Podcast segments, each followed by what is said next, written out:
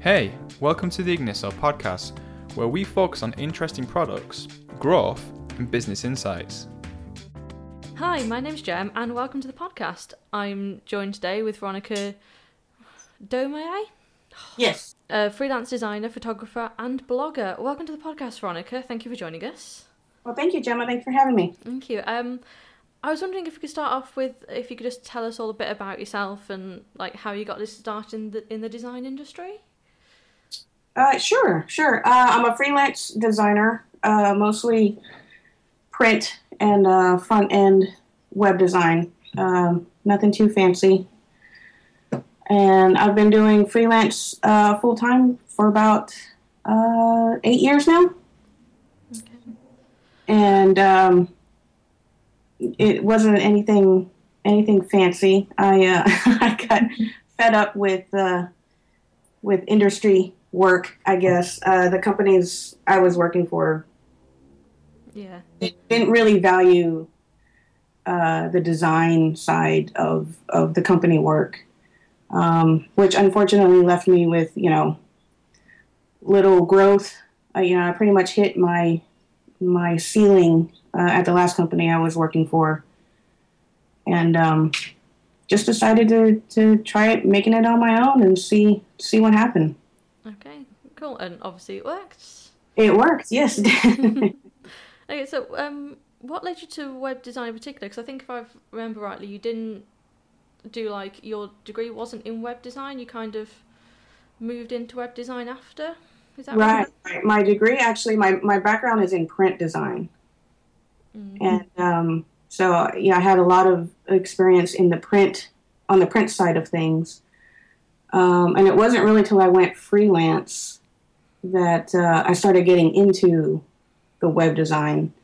That was that was part of my frustration was, uh, you know, they weren't really letting me explore the web side of design very much. Um, in the last company I was working for, uh, which was something I was, you know, really wanting to, to explore and get into and, and learn a little bit about. Okay, cool. So, what were your biggest challenges in moving into web design? Did you think? Did you find?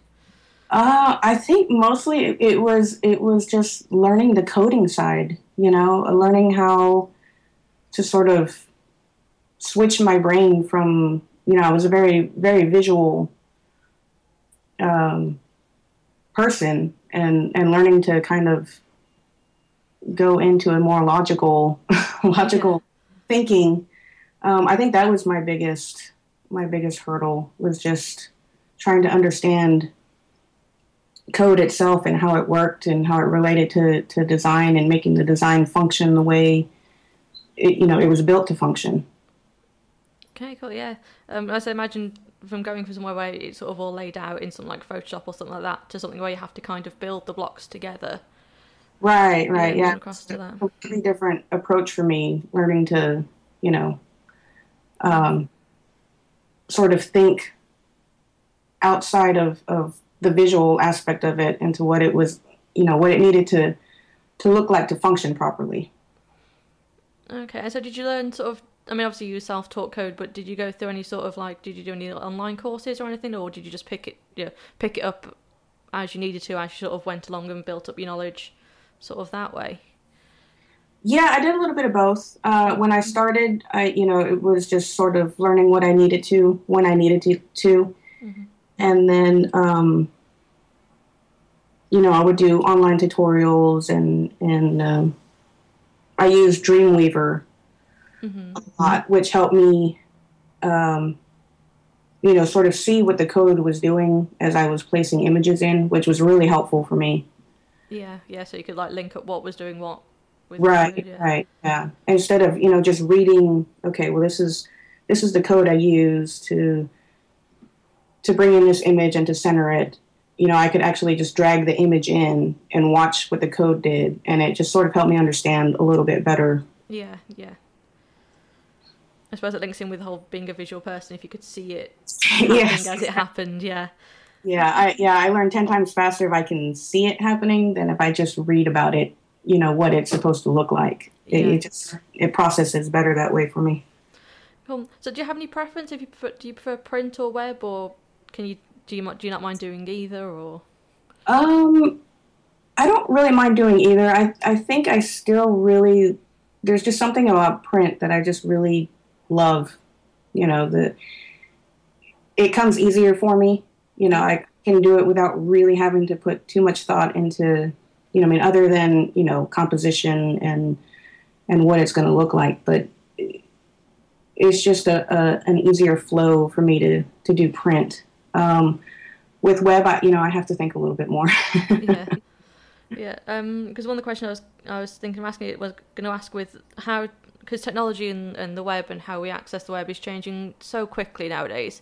Yes. Like with all the different screens and stuff. And how did you sort of like obviously I'm get this affects how you do web design and I was just wondering how best how you come sorry how you sort of overcome the challenges that come with the whole new way we access the web now. It's just it's a lot of you know it, i'm kind of going back to to when i started um, with web design. You know i'm kind of learning as i go along as as things come up in projects and i need to you know to figure out how to make things you know mobile friendly and uh, you know just whatever different aspects come up i kind of have to learn on the fly right now. Yeah I suppose uh, that's with with how fast everything's going. That's the only way to go. You don't really get a chance to prepare before something's just out there and everyone's using it because everything happens so quickly now, isn't it? Right, right. It's it's and it's hard. You know, it's hard to keep keep up with with everything that's. I mean, it's it's in such a flux state all the time. You know, it's somebody's always coming up with a a new way to do something, and you know, it's a matter of what what works and what doesn't work and what's going to stick and how do you pick, you know, where to spend your time learning. Mm. So it's um, yeah, it's it's it's hard to keep up, but you know, I, I think we we have to just do the best we can and you know the web and, and mobile it's it's not going anywhere so mm, definitely definitely um so you've been a freelancer for a long time now you say about eight years nine years yes yeah, yeah. so what what advice would you give people who are considering moving into freelance design? What sort of things did you have? Do you know now that you wished you knew, say, like seven eight years ago? Um, when I well, when I started, I think I think the the best thing that I did was, um, you know, like I said, I was working in the industry already for for companies. And while I was working, I had picked up a few freelance clients along the way um, and I think that was a really big help once I decided to make the transition into freelance, you know, because I already had those connections established. Mm-hmm. Um, you know, and that sort of helped me branch out a little bit more and get and get new clients, and and it was sort of word of mouth um, that really sort of kept me going that that first year. So, so like having that connection of net, that, that sort of network yeah, connections. Just using your networks and, and making connections before you decide to take that leap, I think is uh, crucial to, to whether or not you'll you'll last. um, and then just you know with freelance and, and clients, it's a little it's a little tricky. You know, they they hear the word freelance and they they just sort of assume you're available twenty four seven. Um, so I think I think creating a schedule for yourself from the very beginning and letting your clients know, you know, these are the hours I'm available. Um, I don't check my email at night. You know, I don't work on weekends. Whatever you know, whatever your schedule, whatever you decide your schedule wants, you know, you want it to be. Um, you know, because I, I would get client phone calls at 11, 12 o'clock at night, and you know, up to five six o'clock in the morning. so it was it was a little uh, kind of a trial and error when I when I started. Yeah, and like because I guess it's also quite hard to put those boundaries in yourself if you're working from home. It kind of becomes a bit more because you're not leaving the house and going to an office and coming back. It's I guess it's kind of hard to stick those boundaries in when you first start because it's a whole different headspace for working. Yeah, yeah, absolutely. And you know, even if you even if you want to work during the night, um, you know, because I, I would work at night, but I wouldn't tell my clients that I was working at night. Yeah. you know, that was a that was a big help because you know you don't have to worry about answering email, phone calls coming in, and you can actually sit and do the work and and get it done. Mm-hmm.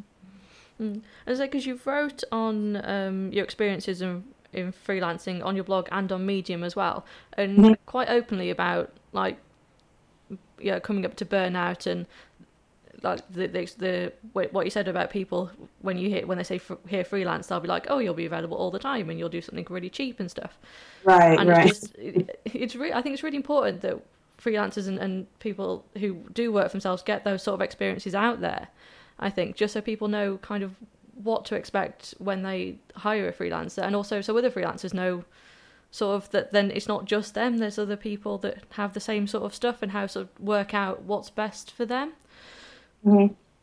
Mm-hmm. Yeah, yeah. I think it's an, you know it's an, it's important to to be able to set those boundaries for yourself. Um, you know, because yeah, a lot of times you know, people, clients that I had, you know, I was the first freelancer that they had really worked with. Um, and when they hear, you know, oh, you work from home and, you know, you work out of a, you know, a home office, they just sort of assume that you're always available. That you know that kind of gives them free range to call and try to get in touch with you whenever they feel the need. Mm.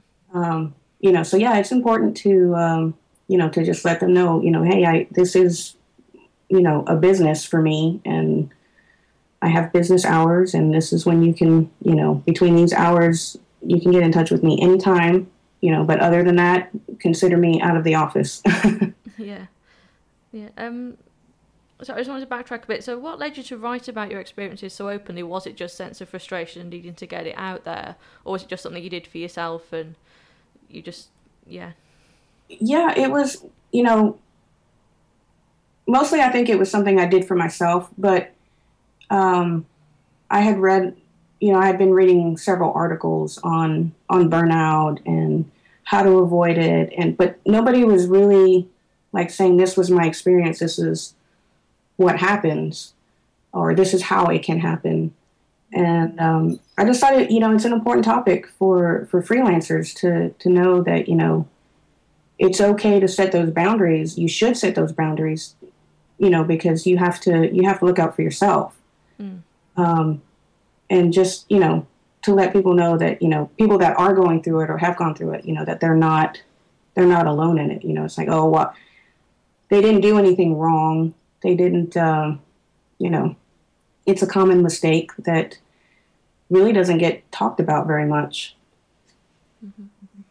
So I just thought, uh, you know, I would share it, and hopefully it would it would resonate with a few people and and help you know newer freelancers uh, understand, you know, it's okay to to say no and to you know they don't have to work 24 hours just because they work from home. Yeah.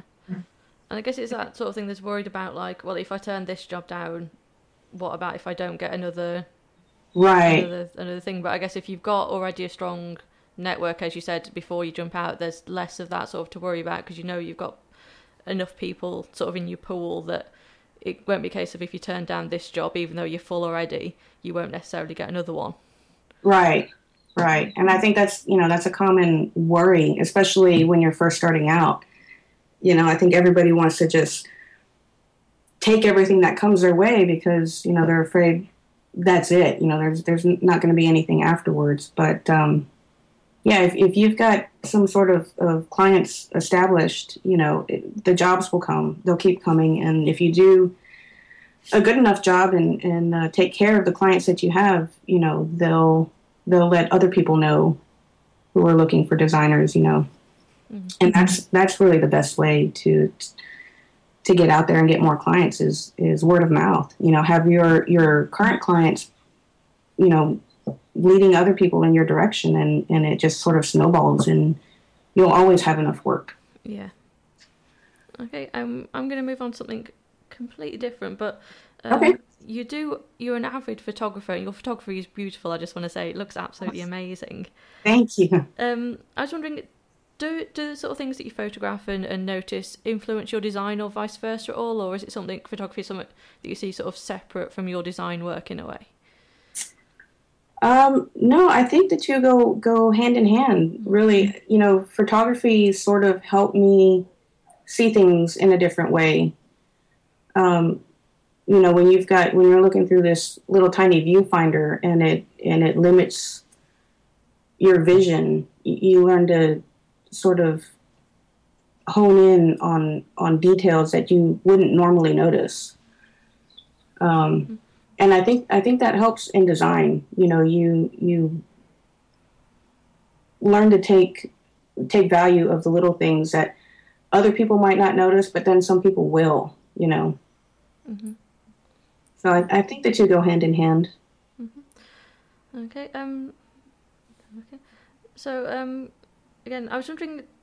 There's a lot of like talk about. I mean, there's always blog posts about the biggest design trends of 2014 and things like that. Have you got any favourites that are personal favourites of yours that are around at the moment? Um, you know, I really don't. Yeah. I don't. I, I've tried. I you know I used I used to keep up with with all of that stuff. Um, a few years ago, but I, I don't really follow the, the trends too too much because you know they mm-hmm. come and they go and you, you see you see things around for a little while and then they sort of fade out. Um, so yeah, I don't really I don't really pay too much attention to to the trends. I, I try to uh, to do it as on a project by project basis and work what works you know with the project and for the client and um, I don't really try talking them into you know this is the this is what everybody's doing now we should we should move in this direction. Yeah, cool. That sounds good. Um, like so, I I was looking at your work and I was just trying to see if there was. You do seem to take everything by a project by project basis. I was seeing if there was like you had your own sort of style, which you do, but you're also very varied in your work. I, I'm guessing yeah. that's just you take you literally just take everything. You look at like everything about what the business wants and just do it complete, like sort of more bespoke than just sort of this is the kind of thing I do. Yeah, yeah, I I wish I had more of a of my own style, which is something I'm I'm trying to work on. But yeah, for the most part, I you know I try not to stick to one to one sort of genre, I guess, in design. Um, you know, I, th- I, think it's good that clients can see that you have a wide range of, of um, flexibility in your des- in your designs. Um, you know, but then at the same time, people who have a certain certain style, you know, a lot of times that draws clients too because they want they want that look for their, you know, their website or their mobile app or or whatever it is. Yeah, of course, yeah, definitely. So, um, to wrap things up, where can people find out and go to check out more of your work? Uh, you can see more of my work at freshandaily with 1d.com and uh, you can find me on Twitter at Ronica Design. Okay, that's great. Thanks very much for your time, Veronica. Oh, you're welcome. Thank you for having me on, Gemma. Thanks for listening. Be sure to check out more great podcasts over on blog.igniso.com.